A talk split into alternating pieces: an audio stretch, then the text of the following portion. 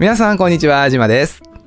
今回はですね、ニコンさんが発売しているミラーレスのカメラについてですね、特徴をお話ししていこうかなと思います。各機種別の役割であったり、他社メーカーとの比較、ミラーレス市場の、ま、直近の変化、APS-C の拡充に期待するところ、え最後にまあ所感をお伝えさせていただいて、結果この動画を見ていただいてですね、ニコンのミラーレスのま全体像が伝わるものになればいいかなと思います。今回もジマチューブスタートです。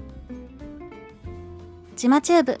はい、改めまして、じまです。いつもですね、動画ご視聴いただきまして誠にありがとうございます。このチャンネルですね、ご登録いただけますと、有料級の撮影知識っていったものをですね、学んでいただけます。カメラ情報をですね、効率よく収集することができますので、試すことであるとか、調べるといったですね、手間と時間を、ま、節約してくれることが可能になります。えー約200本ぐらいですね、撮影ノウハウに関する動画過去に投稿しておりますので、体系的に知識を学ぶのに役立ちます。ぜひこの機会にチャンネル登録よろしくお願いいたします。動画内で学んでいただいたこととか、まあ、気づきの点ですね、お気軽にコメント欄使ってもらえると嬉しく思いますので、ぜひ気軽にね、あのコメントを書いてもらえると嬉しく思います。早速本題ですね、ニコンさんのミラーレス一眼についてです。2018年ぐらいからですね、まあ、本格参入したニコンのミラーレス一眼なんですけども、現行品としてですね、6種類ぐらいあります。Z50 という APS-C のセンサーサイズのカメラ。で、次は Z5 というフルサイズのセンサーサイズになるんですけども、その中でも、ま、エントリー向けのカメラがあって、Z6 というですね、Z5 よりちょっと上の位置づけとしてフルサイズの中級機、また、ミラーレスのフルサイズ一眼のニコンさんが本格参入した時の、まあ、第一陣としてね、出てきたカメラとして Z6 があります。で、この Z6 の弱点を克服した、まあ、後継機という形で Z6-2 というものがあって、Z7 というですね、フルサイズミラーレス一眼のカメラで、高画素機ですね、4000万画素台の高画素機という Z7 があります。で、その Z7 の、まあ、弱点を克服して Z6 と同じように、え後継機として Z7-2 というものがあります。Z7、Z6 っていったものは、後継機ですね、後ろに2がついているものが登場してはいるんですけども、えーニコンのですね、ウェブサイトで、まあ、旧製品扱いっていうことにはなっていないので、一応、まあ、現行品という位置づけになりますね。で、ここに先日、ニコンさんから開発発表があったフラグシップ機の一眼じゃない、ミラーレス一眼のフルサイズ、フラグシップとして登場するのがこの Z9 っていったものですね。この Z9 なんですけども、APS-C の、まあ、ラインナップがまあ、多いソニーさん、まあ、α6000 系統っていったものが多いですよね。こういったところと異なって、ニコンはどっちかっていうと、高価格帯のフルサイズというセンサーサイズを中心にラインナップを拡充していると。で、この Z9 が開発発表された時の動画で、Z なんちゃら、Z なんちゃら、Z なんちゃらっていろいろ言われてますけども、もうどれが何のこっちゃか分かりません。一度整理整頓して教えてくださいというコメントがあったので、もうそのリクエストに応えて今回はニコンさんのミラーレス一眼の、まあ、整理整頓をして現状をお伝えしていこうという動画になっております。外観を見ていくとですね、Z9 は年内でまあ発売が予定されているフラグシップキーなので、詳細な画像っていうのはまだ出回ってはないんですけども、まあ、表面のね、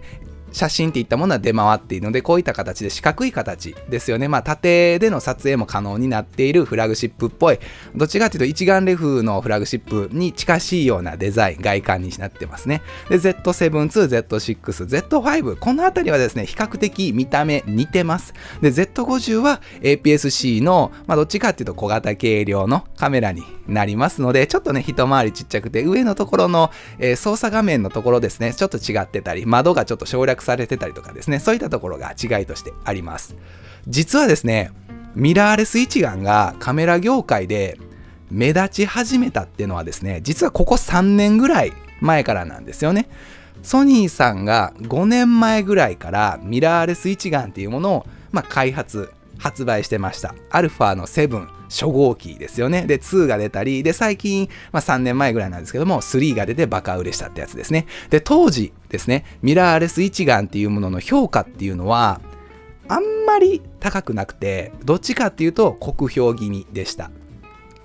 ただですね、最近といいますか、昨年ですね、ついに出荷台数で一眼レフをですね、ミラーレスが上回ったんですよね。今までカメラって、まあ、出荷台数売れている、勢い的にはもう作られているものも売れているものも一眼レフの方が多かって、ミラーレスっていうのはちょっとアウトローと言いますか、ちょっと変わった形態としてあったんですけども、もうここ最近はカメラで売れてるもの何っていうか出荷台数多いの何っていうとミラーレスの方が多い。これはもうフルサイズだろうが APS-C は含めてもうミラーレスの方が出ているっていうところがあります。で、結果カメライコール一眼レフからカメライコールミラーレスの、まあ、時代になりつつあるのかなっていったところがあります。で、こちらのね、載せてるグラフなんかを見ていただけるとわかると思うんですが、2018年の、まあ、6月ぐらいからですね、ソニーさんがぐわっと大きく上がってるんですよね。まあ、このあたりっていうのが、どうしても、ああの、直前のちっちゃい波の時からもなんですけども、やっぱり α の7、3っていったものが影響してきて、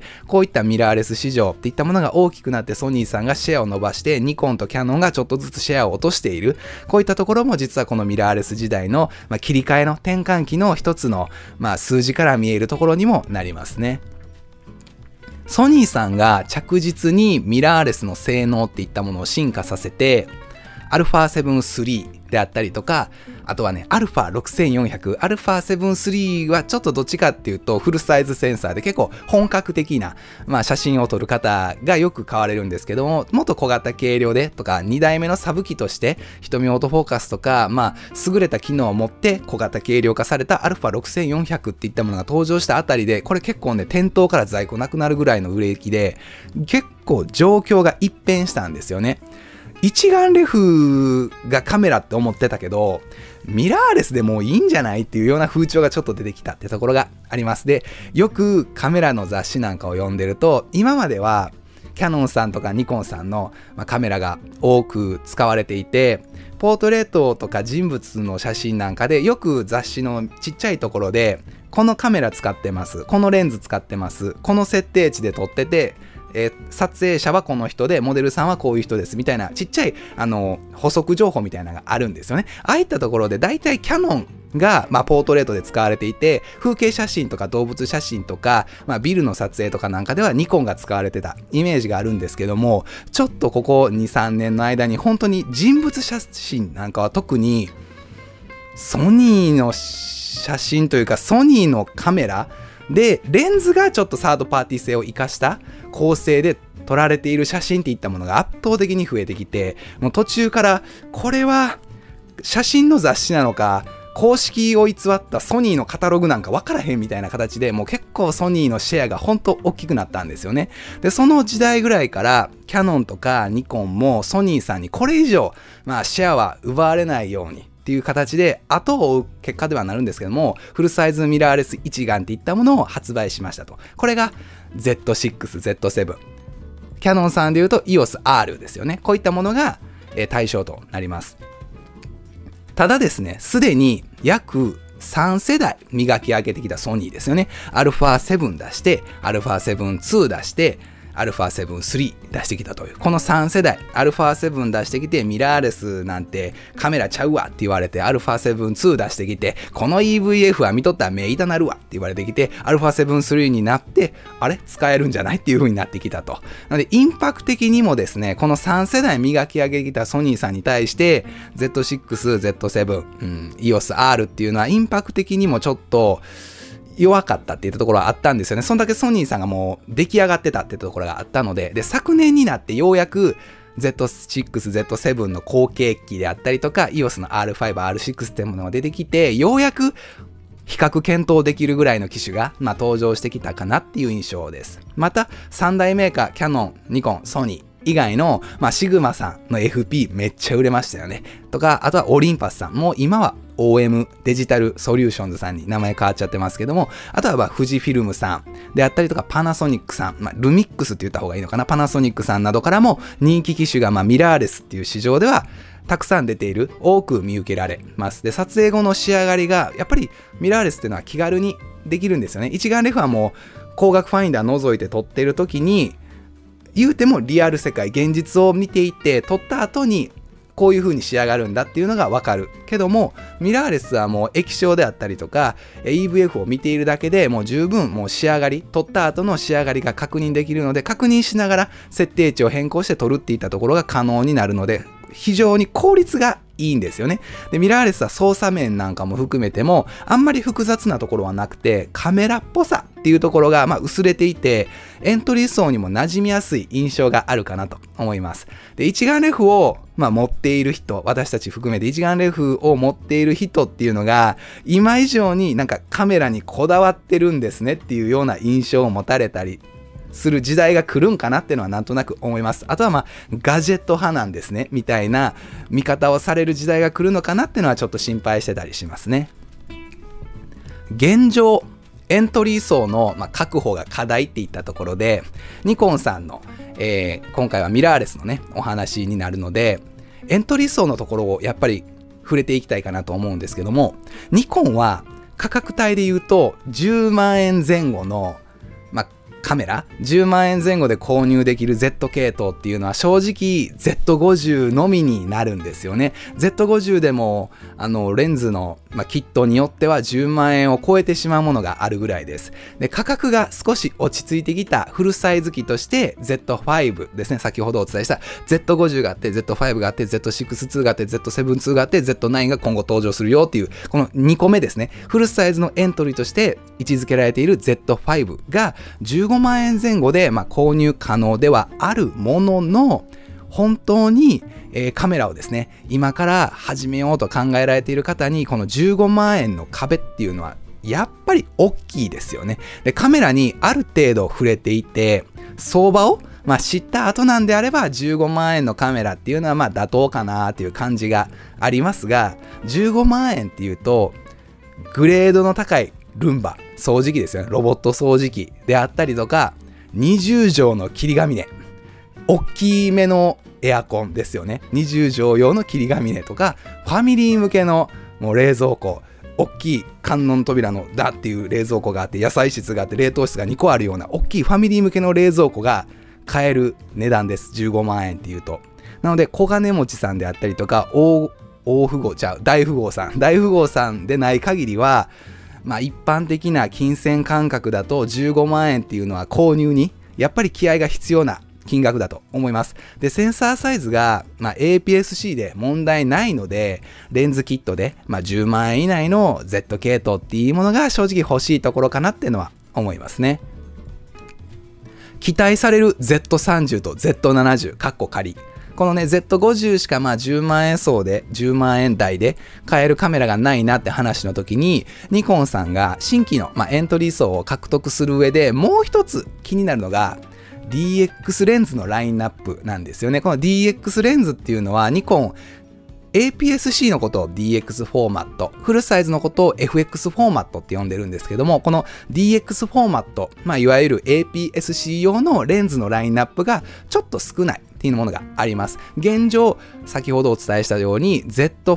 Z6-2、Z7-2、Z9 という形でですね、フルサイズのミラーレスに対するレンズっていうものは結構積極的に開発、発表、販売しているので、ラインナップとしてこの2年間で結構増えたんですよ。それでもまだマイクロレンズとか超望遠っていうものは待ち遠しいところあるんですけども、結構この2年間でラインナップは増えました。ただ、APS-C、DX フォーマット専用のレンズラインナップっていうのは正直まだ少ないです。理由としてはもう Z50 しかないからってところがありますし、Z50 もフルサイズ専用のレンズを使えば撮れるので、まあ、DX フォーマット専用のレンズっていったものはちょっと後回しになっているのかなっていうのは個人的に感じるところです。で、イメージサークル的にあのレンズの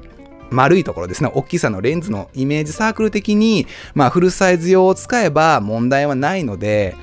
Z50 でこだわりたい写真撮りたい方は、フルサイズ対応のレンズを使ってくださいっていう、まあ、見解もあるかなとは思うんですが、コスト面で見ると、やっぱり APS-C にあそこまでのフルサイズ用のレンズを使うとオーバースペック気味でちょっと価格が高い。確かにそのレンズの真ん中を贅沢に使えるので、それはそれで一つの正解やとは思うんですけども、コスパ面を考えるとちょっとね、厳しかったりもします。で、Z 系統は、機能とか価格面から見てもですね、どっちかっていうと、エントリーっていうよりかは、中級者向けの印象が出てしまいます。Z 系統、Z マウントのカメラたちですね。そこで、まあ、Z50 の上下のカメラとして Z30 であったり Z70、これカッコ仮ですけどね、まだ発売も発表もされてないので、カッコ仮なんですけども、この Z50 の上下機、APS-C の上下機の登場が期待されていると。で、一眼レフで人気だった D3000 系統であったりとか D5000 系統ってあるんですね。3500とか5600。で、これがどちらかというと旧製品扱いに、まあ、先日なりましてでいつもであれば旧製品になったそのタイミングぐらいで後継機の発表があるんですけども今回に限ってはそれがなかったので本当にここで打ち止めなのかなっていう感じがします。じゃあこのエントリー層をニコンさんはどうするのかって言った時に、まあ、ミラーレスでエントリー向けのカメラをま開発して3000系統とか5000系統の後継として出てほしいかなっていうのは思いますね。ニコンのミラーレスは優秀だっていう話をしておきましょう。えー、ただですね、単純に価格が他社より少し高いわけではないです。ニコンさんのカメラっていうのは。正直カメラ買うときにいろいろ各社メーカーのミラーレスを見比べたときにニコンだけちょっと割高じゃねっていうところがあるんですけども、これはですね、やっぱりあのこだわっているポイントがあるので、結果として、まあ、価格として跳ね返ってきているところがあります。Z 系統はですね、確かなニコンクオリティっていったものを維持してます。特徴的なのはミラーレス一眼で、まあ、好き嫌いここ分かれるんですけどね、あの EVF、えー、OLED って言った方が正確ですかね、のところの性能が抜群に良くて、めっちゃ見やすいんですよ。で、他社より少し筐体もちょっと大きめなんですよね。まあ、他社っていうか、まあ、ソニーさんがめっちゃちっちゃくて高性能な作ってるんで、もうあれがすごすぎるんですけどね。すごくちっちゃい筐体のミラーレスが他社からいろいろ、まあ、シグマさんの FP もすごいですよね。ああいったものが出てるんですけども、ニコンはどっちかっていうと、ミラーレスのメリットの小型軽量っていったところはそこまであんまり追求してなくて、しっかりした筐体で、あのー、リリースされてます。なので、グリップ感とか操作性が、まあ、従来の一眼レフに近しくて、結構ニコンの一眼レフを使っている人が、F マウントから Z マウントに移行するのに、そんなに抵抗なく使うことができたりもします。で、大口径の新しい Z マウント、今まで長いこと F マウントを白黒時代からやってきていて、で、Z マウント、ここね、2、3年の間にすごく、大口径で、えショートフランジバックでいろんなメリットを生かした魅力的な大口径の Z マウントっていったものを展開して特に S ラインシリーズっていうですねグレードのちょっと高めの、え高品質なレンズっていったものをバンバン出しているっていうところがあります一眼レフに比べてオートフォーカス性能とかあとは手ブレ補正ですよね。便利な機能が数多く追加されているのもミラーレスの特徴です。で、一眼レフがまあ苦手としていた点っていったところをミラーレスは物理面、電子面、まあ、いろいろなところで技術を統合、総合的に活かしてですね、まあ、実現している印象があるかなと思います。ニコンのミラーレスで頑張ってほしいところっていうのはですね、どうしてもオートフォーカス速度ですね。瞳オートフォーカスを含めてソニーさんと比較してしまうと劣る点はあります。ただ、オートフォーカスの精度速度は負けるけど、精度は高いですよっていうとこは言っておきたいかなと。なので、速度は確かにソニーさんに比べるとちょっと、あの、やぼったいって言っちゃあれですけども、まあ、おとなしめなんですが、精度の方は高いので、もう慣れれば問題ないかなと思います。というか、被写体によるんちゃうかなっていうのは思います、ここは。で、一眼レフ時代に比べると、ニコンのミラーレスは、まあ、良くも悪くもニコンらしいっていう目立った特徴が弱くなってきている。どっちかっていうと、まあ、エッジのあんまり効いてない、こだわりがあんまり感じれない優等生感が出てきています。なので改善希望とまでは言えないものの、何とも言えないな、微妙な点としては、まあ、外観、デザインのところですよね。あとはま重量を含めたサイズ感。で、気持ち高めの価格設定。で、液晶の可動域。これはニコンの利用者にはあんまりあの需要はないかもなんですけども、現行品としてバリアングルの、まあ、カメラがないっていうのがニコンの、まあ、現状なので5600まで旧製品になっちゃったので、うん、ほぼほぼのカメラがチルトタイプになってしまっているっていったところで人によっては、まあ、動画なんかを意識される方は液晶の可動域っていったものは気になるかなと。逆にこの辺りっていうものがいや別に何も思わんけどなっていう方の場合あとはそれも含めて、まあ、ニコンの特徴やろって思われる方はもうニコンユーザーに、まあ、多い印象があるというかそういう方がニコンに残り続けているんじゃないのかなっていう印象があります。あとは、キャノンさんが取り入れているこの右下につけているようなレンズ交換時のセンサー膜ですね、カシャって落ちてくるんですけども、ミラーレスはどうしてもセンサーが剥き出しなので、ここがですね、やっぱりメンテナンスといいますか、汚れに、えー慎重になります。ここ、キャノンさんね、センサー膜っていったものがあるので、ぜひこれニコンさん取り入れてほしいです。あの、バッテリーをね、強制的に抜いて、実現することは可能やっていう意見は確かにあるんですけども、それはちょっとメーカー公式で発表されている内容でもないですし、それで故障しても何とも言えんので、ここではまあ一応ニコンはできないっていう言い方をしておこうかなと思います。次はですね、サイズ感と重量の面から見ると、せっかくミラーレスですよね。一眼レフよりま小型軽量化ができるっていう、まあ、側面があるので、可能な限り小型軽量化がま望ましいかなっていうのはちょっと思います。ただ、グリップ感を考えると、私、サイズ自体は今のままでもええんかなと思います。グリップ感って結構大事なんでね。なので、大きさは今のままでも OK なんで、個人的な意見ですよ。ほんまはもしかしたらもっと小型軽量してほしいって意見多いかと思うんですが、私の場合はグリップ感も大事にしたいので、大きさはそのままで、重さだけ軽くしてもうて、レンズつけても1 k g 以内になるような、まあ、構成がいいかなと思います。で、小型軽量をですね、どうしても意識してまうと、ソニーさんとこの特徴っていったところで、争わなくてはいけなくなるんですよね。で、サイズ感はまあこのままでもいいんじゃないのかなってのは思います。で、おそらく小型軽量っていうところで争っていくよりも操作性とか堅牢性、まあ、安全長いことは安心して使える大事にしようって思う、まあ、ニコンの方針もありうのかなってのはちょっと思いますねで小さいところまで見てしまうと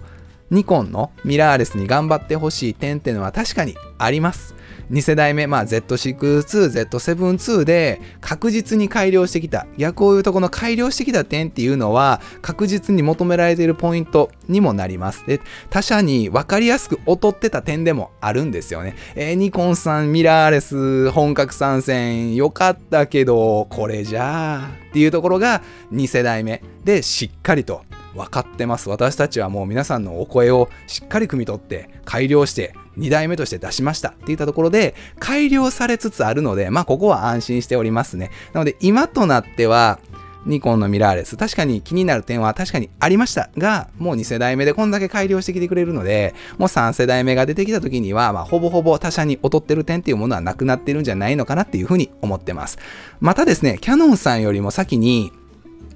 フルサイズミラーレス一眼のフラグシップ機、今回で言うと Z9 ですよね。あれをま発表してくれたっていうのはちょっと喜びましたよね。よっしゃ、先ニコン一発かましたったでっていう。まあ、ソニーさんがね、アルファ1っていう、え、9じゃなくて1で来たん？フラグシップって言っちゃったって言ったところがあったので、まあ、ソニーさんがね、やっぱりイケイケどんどんなところはあるんですけども、まあ、ニコンさんもね、まあ、そこは食らいついていってもらって、まあ、大気晩成型で、まあ、数年後にはニコンのカメラってやっぱりいいよねっていう風に選んでもらえるのがよろしいかなと思います。で、所感のところですね、ニコン、うん、キャノンっていったものが、ミラーレス市場に本格化まあ、本格参戦して、まあ、3年が経ちましたと。で、ミラーレスっていう新しいカメラの形ですよね。今まで一眼レフっていうのがまあカメラの中で、まあ、メジャーだったんですけど、ミラーレスっていう新しいカメラの形が出てきて、技術進化のスピードにちょっと置いてけぼり感のあったニコン。ですね。キャノンさんがまあソニーさんに一生懸命食らいついて、で、ソニーさんはもうどんどんどんどん我が道を行くで開発していってもらって、で、ニコンはどっちかっていうとちょっと遅れを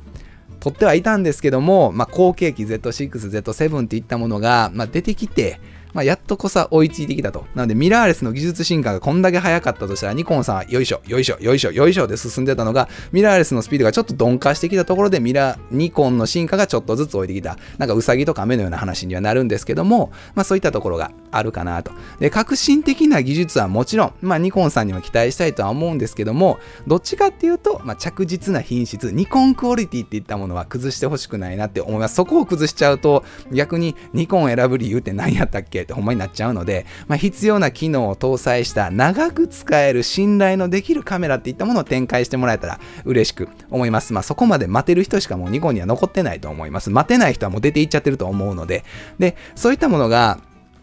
どんどん開発されて、やっぱりニコンっていいよねってなったら、あの、もう一回古巣に帰ってきてくれる方も多くいらっしゃると思います。なので、エントリー層、中級機、高画素、Z7 ですよね。高画素機。で、フラグシップ、Z50、Z5、Z6、Z7、Z9 ですね。エントリー層、中級機、高画素、フラグシップですね。あの、フルサイズの、まあ、ラインナップっていったものは揃ってきたので、Z50 ですね。ここの APS-C の拡充っていったものは今後期待したい。もうフルサイズは大体分かったと。まあ、今後このラインナップに出たとしても Z8 かなであったりとか、まあ、Z5、2みたいなものが出るんじゃないのかなぐらいなので、どっちかっていうと、まあ、APS-C の